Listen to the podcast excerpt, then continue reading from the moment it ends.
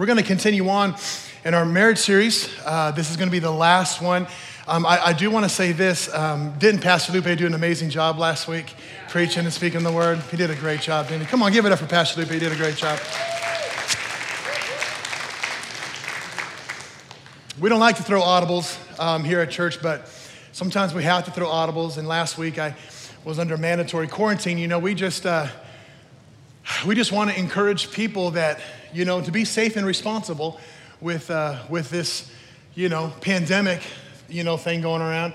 Um, I believe that we're coming we're around in the corner on this and. And uh, I believe that, that we're, we're going to see some pretty cool things happen here because, because, because God is moving. Amen, because God's moving. And so he had the opportunity to preach last week, and I was just very thankful for him for pinch hitting that and uh, going for that. So, because he preached last week, I'm going to preach my final message in the series um, of relationship goals. I've enjoyed preaching this. I hope you enjoyed learning it. Um, typically, I don't like to take this long doing it, but this is our final message in relationship goals. And so, we've been talking through these things. Let's see if you guys remember. I told you I was going to test you every week. All right, does anybody remember what this is? Christ centered, good job. And this one? Mission driven. This one? Devil kicking. And this one right here? Covenant keeping. That's the one we're going to unpack today. But let me just ask this question here to you.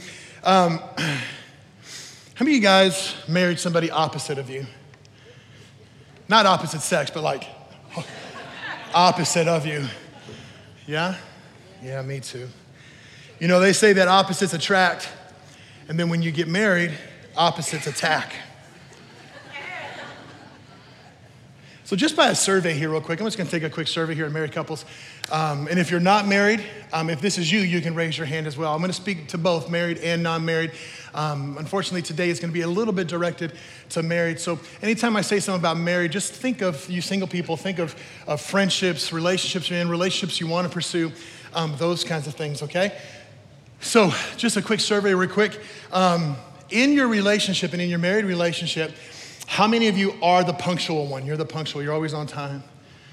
Yeah, you're always on time? All right. All right. How many of you are just a little bit more creative with your time? Squirrel, right? that would be me. I am that way. My wife is the opposite of me. She, and, and, and you guys know who, who are punctual, you know being on time doesn't mean showing up on time. You know it means showing 15 minutes early. That means you're on time, right? How many of you in your, in your relationships, you plan for a vacation? You plan, like you literally plan, okay? How many of you in your relationship, you spin the bottle and you go that way? Yeah, you just, my wife, she's a total planner. And I, she, is she here? Good, I can talk about her. She was sitting over there. Okay, good. Dodged a bullet on that one. Um, no, I love my wife, but she's a total planner. But the thing about my wife that I love with all my heart is we just we just went to uh, we just went on a vacation, a long native vacation, which we haven't gone on like a real vacation in a long time. And, uh, and if you're married, you know what I mean, right? It's like it's been a long time. And then, kind of like when you finally get the opportunity to go on vacation, you take like five of them in a row. It's like, yes, thank God, finally some time, right? So, So we went on vacation uh, last November um, to, uh, to Florida, and my wife, she's the total planner. And she, but the thing about my wife though, she's got a million ideas a minute and a million things just ticka, ticka, ticka, ticka, ticka, ticka, ticka going like this. And she asked me, So, uh, Jake, what do you want to do? Do you want to do this or do you want to do this? I said, I want to do this. And then she says, No, I don't want to do that. So let's do this other thing. Why are you asking me? you know, why are you? Come on, somebody. You know what I'm talking about, right? I want to go scuba diving. No, I want to go snorkeling, which, by the way, my wife did better snorkeling this time than she did on my honeymoon. Okay? My honeymoon, I thought I wasn't going to live past the, that day when we went snorkeling because we're swimming together. She grabbed me and pulled me down under the water. And if you know, if you've been snorkeling before, you know that water fills the tube, right? Nothing better than a mouthful of salt water. And, uh, and, and it was all very fun. So, anyway, she did better this time. So I was very proud of her. but it was kind of like, you know, one of these things you plans and then the plans change like this, and then that plan will change, and then that plan will change, and then, oh no, we were gonna do this. And I thought, we get to Florida, I go, I thought we were gonna do this. Oh no, I just didn't tell you, I changed the plan. Whatever you want, my love, I submit to your plans, right? Some of us in our relationship, we spend, spend, spend money. Don't poke your spouse, okay? If that's you, just raise your hand, okay? And some of you save your money and you never, sp- ever spend it, right? You never spend it. Why did you buy toilet paper this month? We don't have that in the budget. Why did you buy? I told you, it, Kristen, it's, I got it at the dollar store. Come on, it's one ply. Seriously, no, no. We don't just go around spending money around here. Yes, my love, I love you. See, opposites will often attract, and that's really, really great because if both of you are the same, then one of you is really unnecessary. You know, one of you is just really unnecessary. And God often brings these things different together. He, he loves to do that. It's the greatest depiction um, in the church as well. If you go to a church and it's all the same people and they're all there, right, then it's like, wow, you know, because here's the thing unity is not uniformity. Unity is not uniformity. Unity means I love you and I, and I receive you and we'll make this thing work together despite our differences. That's unity. When I can push through the mess and focus on the one that I love. Because Christ loved the church. I mean, for real, if we were all just the same, it would be an absolute boring church service because one of you is going to say, Why are them kids up there dancing on the stage? Why, this is the Lord's house. It shall not be. Right? And then one of you would say, We need to get more crazy up in here. Let's, let's, let's swing off the lights. Let's do it. Right? I, I haven't tried swinging off the lights. I promise you it's not going to work if I try. Right? Um, um, but, but if we were all the same, right? If we were all the same, church would be absolutely boring. Being a Christian would be boring. It would be no reason for us to even kind of be Christ because Christ died for the church just like he died for your marriage.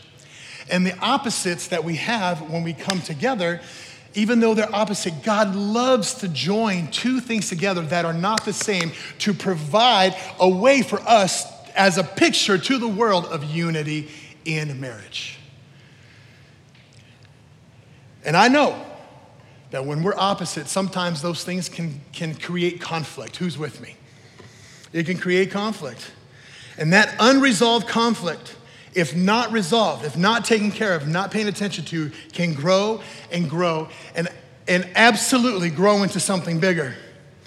And then before you know it, there's lies that get woven in to your marriage. There's mistrust that gets woven in into your marriage.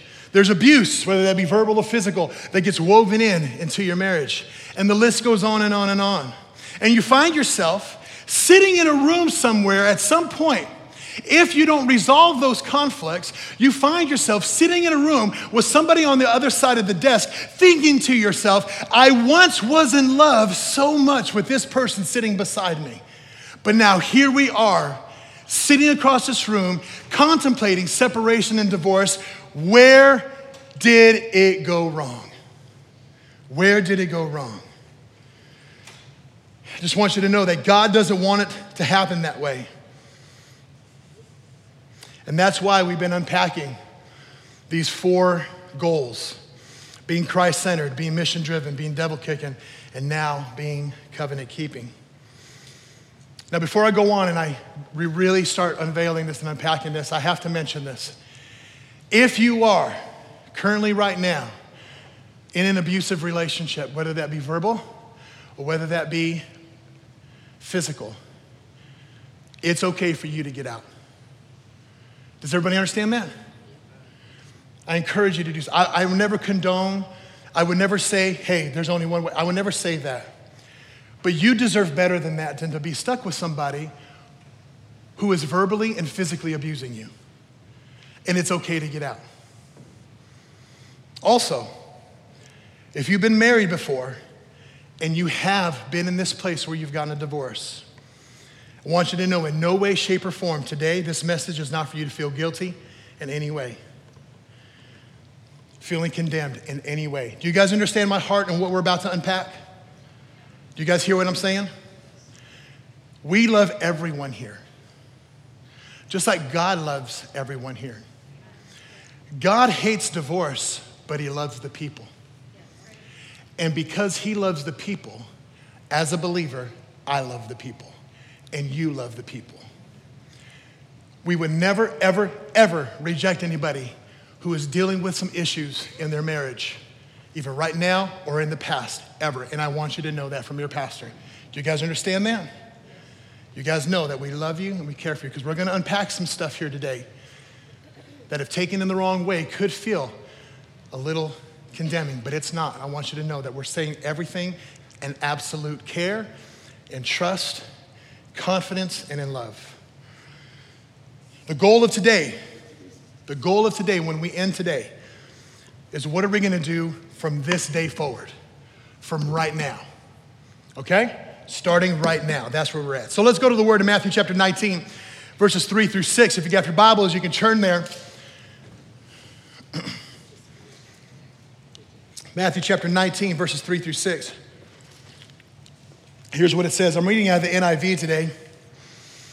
And it says Some Pharisees came to him to test him. They asked, Is it lawful for a man to divorce his wife for any and every reason? So let me just pause right here. Let me give a little context to the scripture. Jesus is in a town, and the Pharisees, who are the smarty pants of the group, okay? They, they, they claim they know everything about the word and what it says. They're actually trying to trick Jesus in this question, right? But in this culture and in these days and in Jewish times, what this means and what they're asking is like this. In that culture and in those times, wives were treated like property. Now, I'm not saying this, that that's how we do it, okay? That's not what the word says to do, right? But during those days and during that culture, wives were treated like property. And I know it might be hard for us to understand this, um, but it was kind of like this. If you have a sheep, if you've got a goat, and you got a wife, it's just part of your property. That's your property, right? And, that, and we don't say that to belittle anyone, but to set up where the Pharisees are coming from. So what they're asking is, they're saying, "Hey, is it lawful for a man to divorce his wife for any every, for any and every reason?" Then Jesus, so wittingly, says this: "Haven't you read?" I love that about Jesus because now he's addressing the smart ones of the whole group, and he goes and he says this: "Haven't you read?" Hey, isn't it really interesting to know that sometimes God counts on us to figure out the revelation of what He's actually trying to say in the red letter word? For us to read it so that way we can dive into what it says and discover what He really means. And He says, Haven't you read? He replied, that at the beginning of the Creator made them male and female. Verse 5 it said, For this reason, a man will leave his father and mother and be united to his wife, and the two will become one flesh.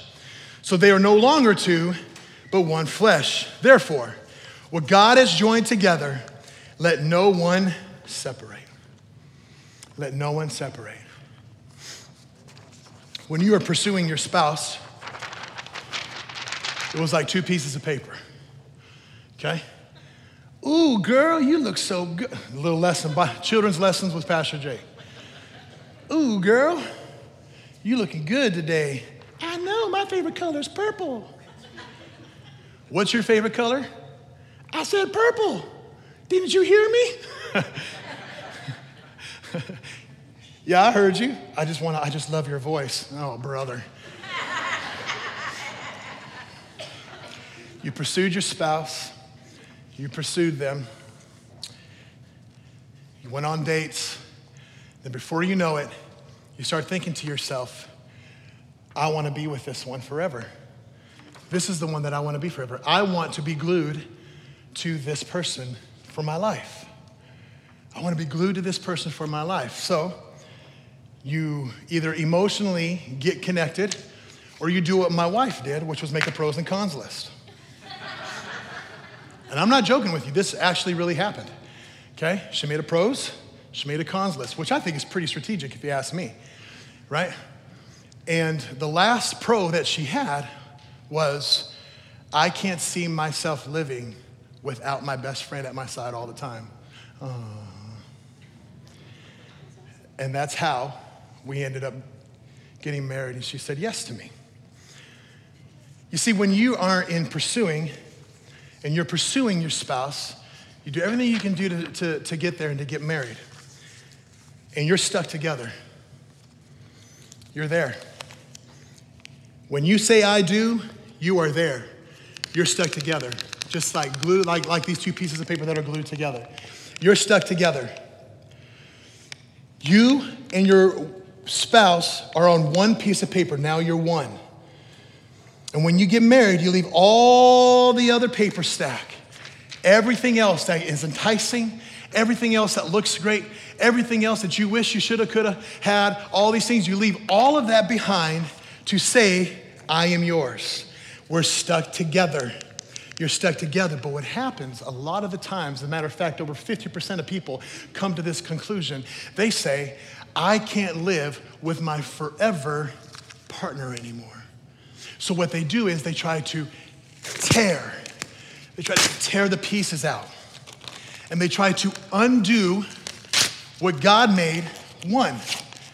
And how many of you guys know that you can't unone what God made one?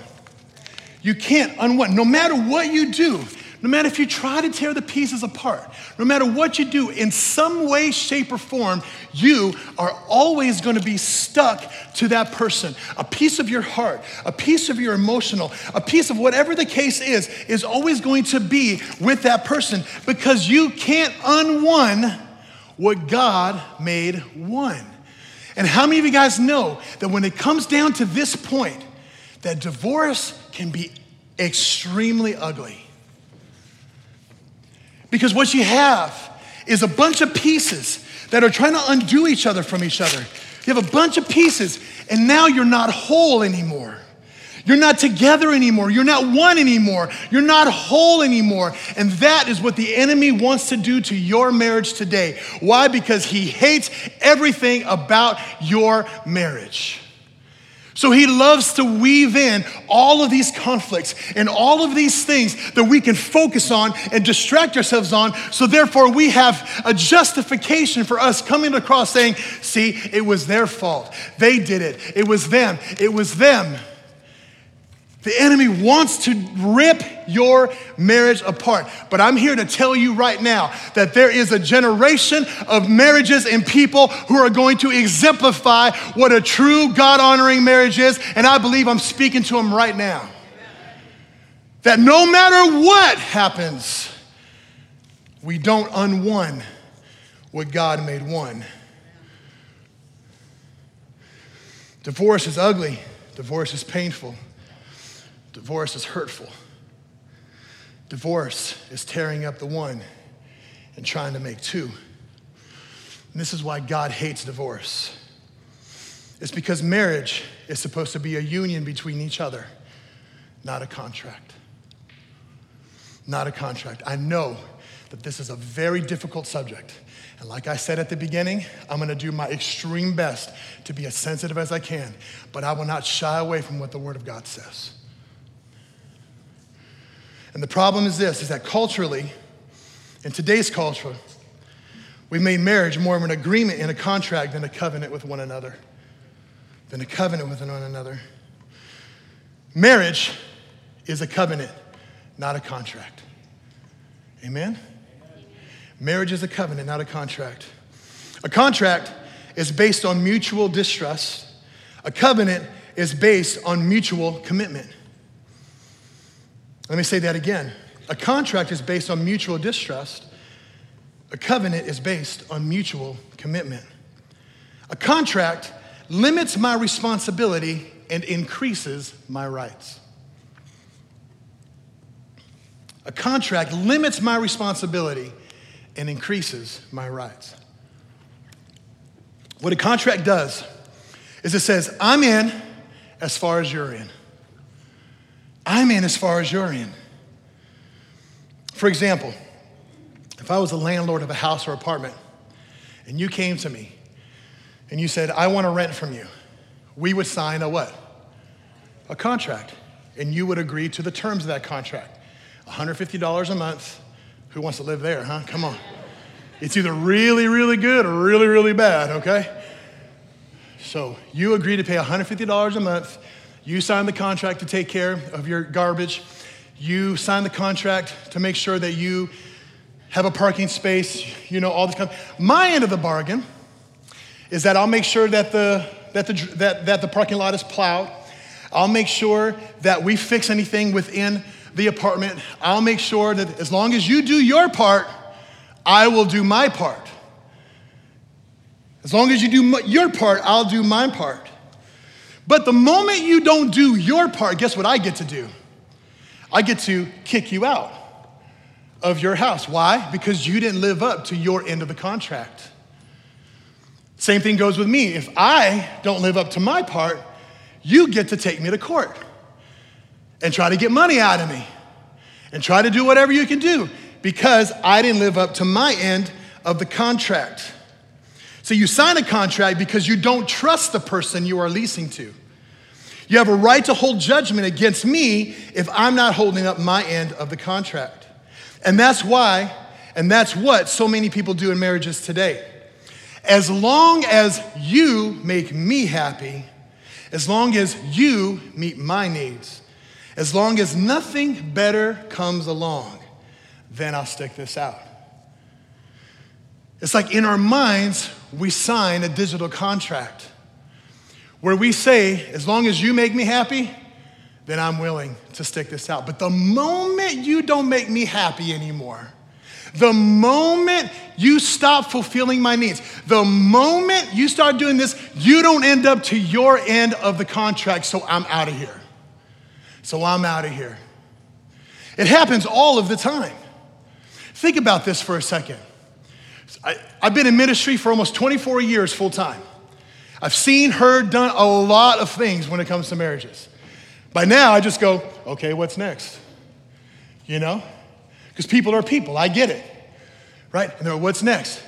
And so they come to me and they go, Well, she stopped doing this, or he stopped doing that, or she stopped doing this. He's like, Let me just encourage you with something. If that is your reason for getting out of a marriage, then I encourage you to look in the mirror and check your heart and find out what makes you happy and begin to do what makes you happy to the other person.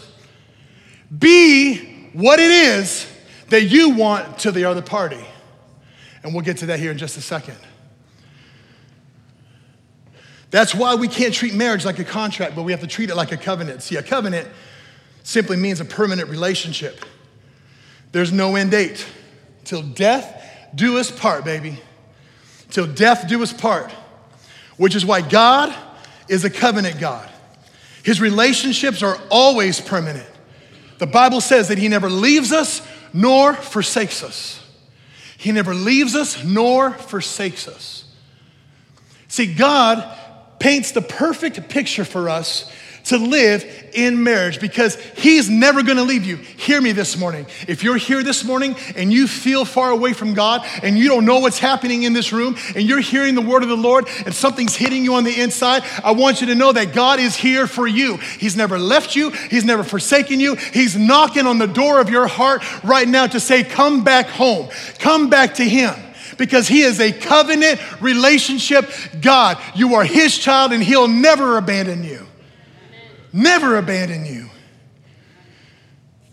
And that's the picture that we have in our marriages. See, the word covenant in the Hebrew language is the word baraith, which means a cutting.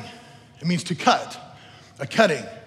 In the Old Testament, when a covenant was made with another family or another partner, they would cut a bull in half. Then the two families that made this covenant, now just, I don't know why they cut a bull, okay? To me, that's a little weird. I mean, like, what happened to the good old handshake, right? You good? You good? Cool, you're good. No, but they took it to another level, to another extreme, because they meant serious business about the covenants they were making with other people. So they would take their finest bull, their finest animal, they cut it in half, whoosh, separate it, and they would walk through the bull and around the bull, through the bull together as a covenant partnership. Okay? So, whether you're selling cattle, whether you're making a covenant with them to sell um, um, goods or to sell uh, livestock or whatever this, you would, you would make this covenant with that other person. You would walk in through the bull and around the bull, in through the bull and around the bull like this. Okay? Like, like, like, like infinity. Okay? And they would do that for seven times. And they would say, This is the covenant that I make with you. Because they meant serious business. And they would say, they would say things like this Whatever happens to this bull, may it happen to me if I break this covenant. Whatever happened to this bull, may it happen to me if I break this covenant. How many of you guys know that covenants in the Word of God are serious business? That's why Jesus was sacrificed for you on the cross. He made a blood covenant with you. You guys hear what I'm talking about? Now, I don't mean to get weird with this, okay? So just hear me out for a second. The blood that he shed on the cross that is the sin dripping off the cross. So, therefore, you are absolutely free. How do I know that? Because the Bible says that not only did he take the sin with him, he became sin for you. All of sin, sickness, death, hell, and the grave was on the cross when he died. And on that day, he made a covenant with you to say, because of this, you now have access to salvation and freedom because of the Son. Amen? When it came to marriages in the Old Testament, what they would do is they would go before a representative of God. And that person would take the groom, this, this representative would take the groom, and he would cut his hand. Then he would take the bride and cut her hand. Then he would tie the hands together and mesh the two together in covenant with one another. Then he would say, because Leviticus, it actually says this, that there is life in the blood. There's life in the blood. So, literally, what was happening was the priest would say, You are now in covenant before the Lord. The two have become one life in the Lord. So, what we're gonna do before we leave is we're gonna cut our hands. No, I'm just playing. We're not gonna do that. I just wanted to see what you guys would say. Right? We're not gonna do that. But the reality is, is that when we make a covenant before the Lord with other people. We make the covenant before the Lord in our marriages. That's how serious covenants are. It is not a contract. It is until death do us part. There is no end date in mind. There's no, I'm going to make it this long and then I'm done. There's none of that. There's none of that because you don't unone what God made one. When I said my vows before the Lord, I said, I, Jacob, Take you, Kristen, to be my wife, to have and to hold from this day forward, for better or for worse, in sickness and in health, forsaking all others, being faithful to you as long as we both shall live. So help me God. That was my covenant before God to my wife. And on that day, the two became one, inseparable. Inseparable. No longer can I have options. I have nothing else that I want more than my wife. Now, it doesn't mean that she doesn't get me frustrated. It doesn't mean that I don't get her frustrated. It doesn't mean that we don't argue. It doesn't mean that we don't get in fights. It doesn't mean that we don't that we don't have our, have our differences and different opinions about things. It doesn't mean any of those things. All it means is this is that when I said I do, I made a covenant, not just to my wife, but I made a covenant before the Lord to my wife. And I care more about my covenant to the Lord, therefore, I will honor my covenant to my wife. Till death do us part. See, because in the covenant, there is no end date in a contract, you have an end date. So now what happens when marriage is difficult? What happens when it's painful? As I was studying for this, I listened to a story about Billy Graham. His name, his wife's name was Ruth. You may know who Billy Graham is? Okay, Billy Graham. And when Billy Graham was traveling, doing his crusades when he was younger, he would be gone at least six months out of the year, all the time, not coming home. Okay? You don't have to raise your hand on this, but I just know my wife, and she'd like, You, you, you need to come home, right?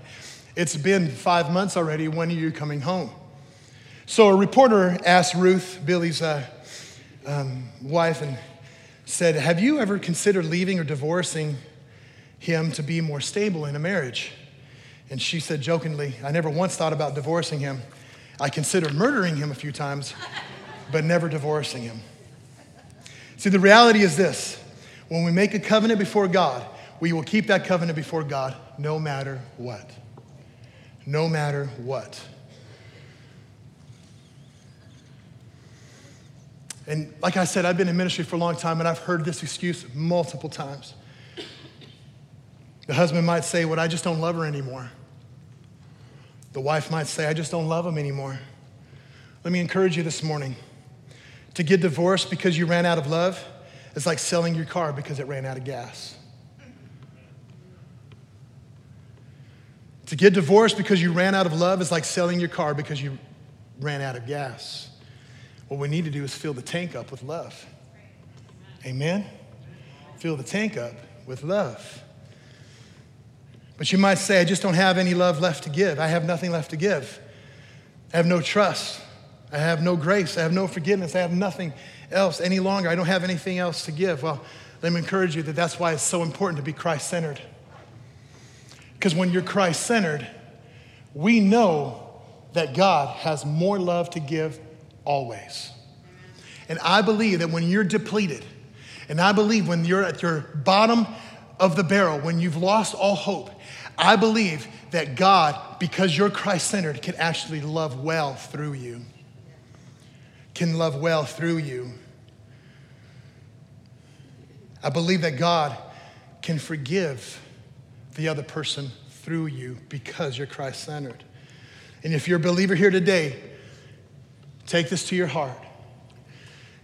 You don't have a right to say, I love God, but I hate my spouse. It's not scriptural. We all want to live to this, we all want to talk about the standard of the word until we actually have to live to the standard of the word. Because the Bible says that love and hate cannot come out of the same well. It's impossible for anyone to love and hate at the same time somebody. You can hate what's happening, you can hate what's going on, you can hate a, a, circumstance, you can hate what's happening in the world today. I do. I don't like it one bit, but I love the people in it. Amen?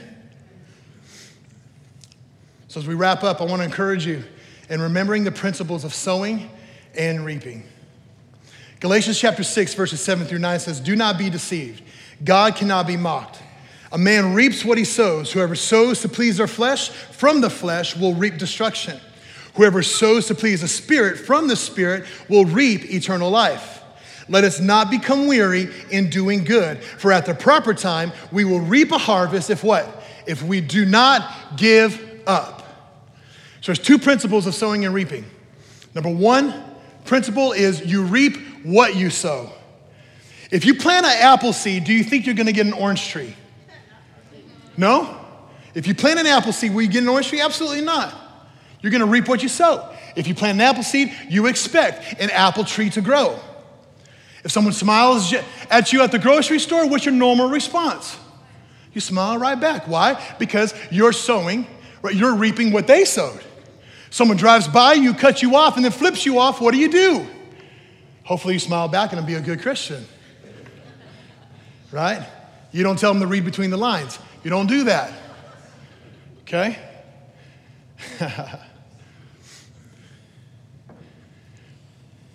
See, in a marriage, if someone shows grace, compassion, thoughtfulness, what's the other party going to end up doing? Well, they're going to show grace, compassion, and thoughtfulness.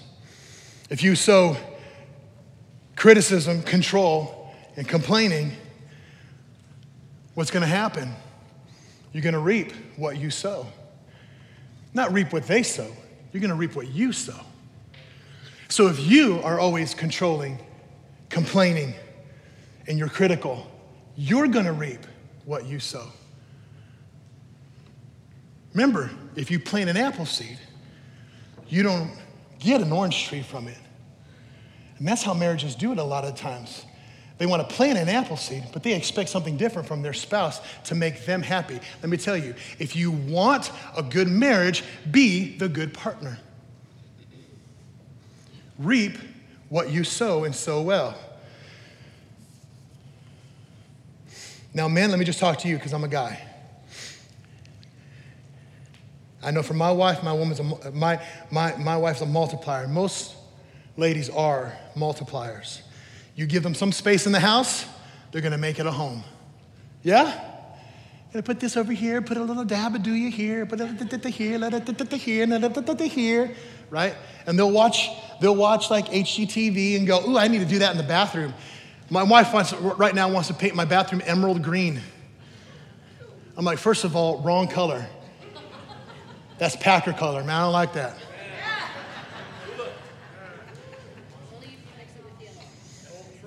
If you give them some groceries, more than likely the woman's gonna just make a really great meal out of nothing.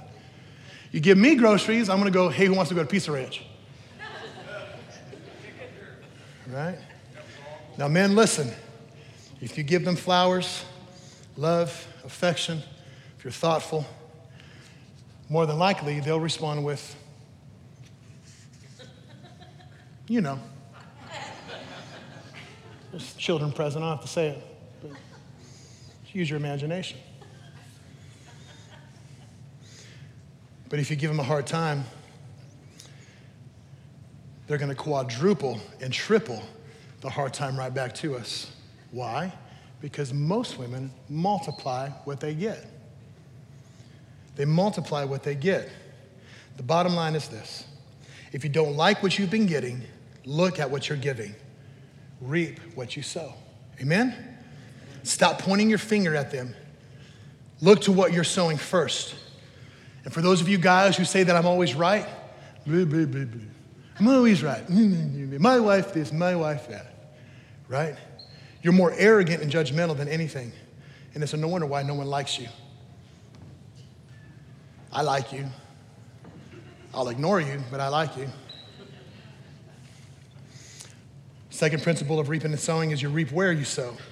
If I plant a seed over there, will I expect something to grow over here? No, I plant and I, and, and I sow my seed where I want the harvest at. If I give all my energy and passion to my hobbies, is that gonna help me in my marriage? Is it gonna help it get better? No. I'm not saying you can't have hobbies, but if that's all you do, I just need some time to myself. Well, you get time to yourself all the time. You're always in the garage. It's not going to help you.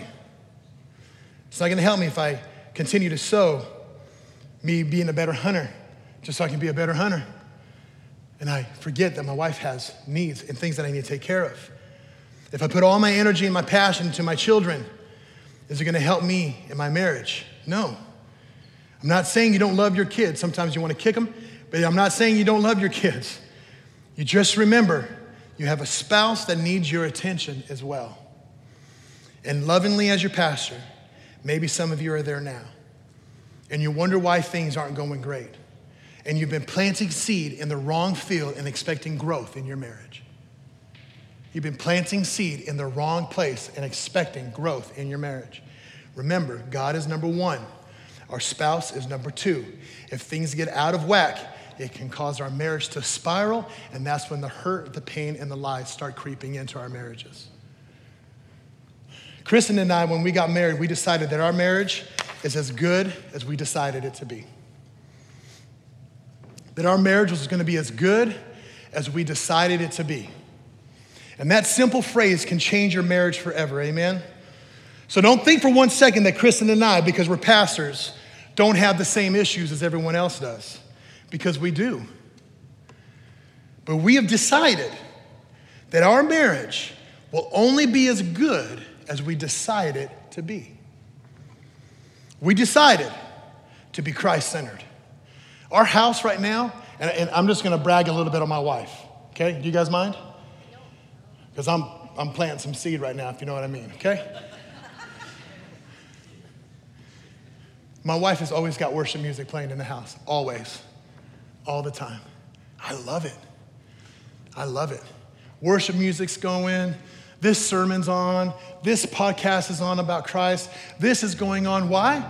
Because my wife cares about the spiritual ten, uh, tenure of our house. She cares about what's happening over our home. So she floods that thing with, with worship, she floods it with the word, she floods it with all that. Sometimes it's at six o'clock in the morning and I don't like it, but she still does it. Right? And I go, thank God. Why? Because we decided in our marriage that we were going to be Christ centered. Christ centered means everything to us. That sets the course of all the rest of these things on fire for us. We decided we were going to be mission driven. Because we're Christ centered, we decided we're going to be mission driven. We love talking about ministry stuff. We love talking about what the next thing God is doing. What is God doing? Not just with the church, but what is God up to? We love kicking the devil's butt together, serving together, being together, encouraging our sons to go and do and be what God has called them to be. And make no mistake about it, we have sealed our covenant relationship with one another. It doesn't mean that there isn't potential for things to happen because just like you, we deal with the same stuff. We're in the same boat. The only difference between me and you right now is that I have a microphone wrapped around my head and I'm talking. That's it. We deal with the same temptations, the same things going on at work. She works at Gundersen. All the things that everyone deals with, we deal with as well. That's why we have to choose to say our marriage, we will keep the covenant before the Lord and to each other at the forefront of our marriage. And I understand that it takes two for a relationship to work. And maybe you're here this morning and you need to ask God to speak to you about what to do in your marriage and in your relationship. Some of you might be saying, I don't feel like it anymore. I don't feel like being married anymore to this my spouse. Okay, let's just apply that simple logic to other things in your life. I don't feel like feeding the baby. Well, the baby needs to be fed. I don't feel like it. I don't feel like working this year, so I'm not gonna work. I don't feel like paying taxes. I'm never gonna pay taxes, ever. Good luck with that. I don't feel like bathing. We'll love you from a distance, okay? We love you. See, what do you do when you don't feel like it? Well, you get over your feelings and you do what's right. That's what you do. You get over your feelings and you do what's right. And when I say that Kristen and I, we're never gonna give up, I'm not saying there's not ever a possibility for us to separate. No, what I'm saying is this is that you will do everything you can do to have a God honoring marriage for the rest of your life. You're gonna fight for your marriage. You're gonna fight to protect it. You're gonna fight in surrounding yourself with people that will help you in your marriage. Some of you right now, listen to this. We have right now, currently in our church, people who are considering getting married. Some of us that have been married for a while, I wanna encourage you, think and pray about becoming a marriage mentor to somebody to adopt a couple and say, How can I pray with you? What can I walk you through? This is how revival sustains by continuing to reach out to the next generation of people. Amen? You're gonna do whatever it takes to protect the covenant that you made before the Lord. Because let me tell you, it's not your time to give up. Amen? Let's not become weary in well doing. For at the proper time, we will reap a harvest if we don't give up. But the reality is, is that right now, maybe in your marriage, you have to decide not to give up. You need to make a decision today. Remember, today is the day we're talking about. Not what happened in the past, not what's gonna happen in the future, but right now, what's gonna happen right now. Make a decision today to say, I am never gonna give up on my spouse. I'm gonna move forward no matter how difficult it might be. God, with all of my heart, mind, soul, and strength, I'm gonna give it all it's got. Amen? Why don't we go ahead and stand? Let's, while you're standing, let's bow our head and close our eyes. I wanna just say a quick, simple prayer, but before I do, I wanna ask here this morning if there's anybody here that says, you know, Pastor, I don't know who Jesus is, but I want to know him personally. Every head bowed and eyes closed. I've fallen away from the Lord. I haven't been to church in a while. It's been a long time since I've actually felt God or speak to me. And I know that my life isn't living right with God. But God, today I want to make it right. I want to solidify it. I want to come back to Jesus, or maybe for the first time you're going, you know what, Pastor, I've never heard anybody preach about God's love this way, and I want to just commit my life to Jesus. If that's you on any of those questions, will you just raise your hand real quick and put them right back down if that's you? There's one, thank you so much. Anybody else that says, that's me, Pastor, pray for me right now. I'm not going to embarrass you, I promise you. Just slip your hand up and put it right back down. There's two. Thank you so much. I see your hand over here on the right. Hallelujah. Anybody else that says, that's me, Pastor, pray for me.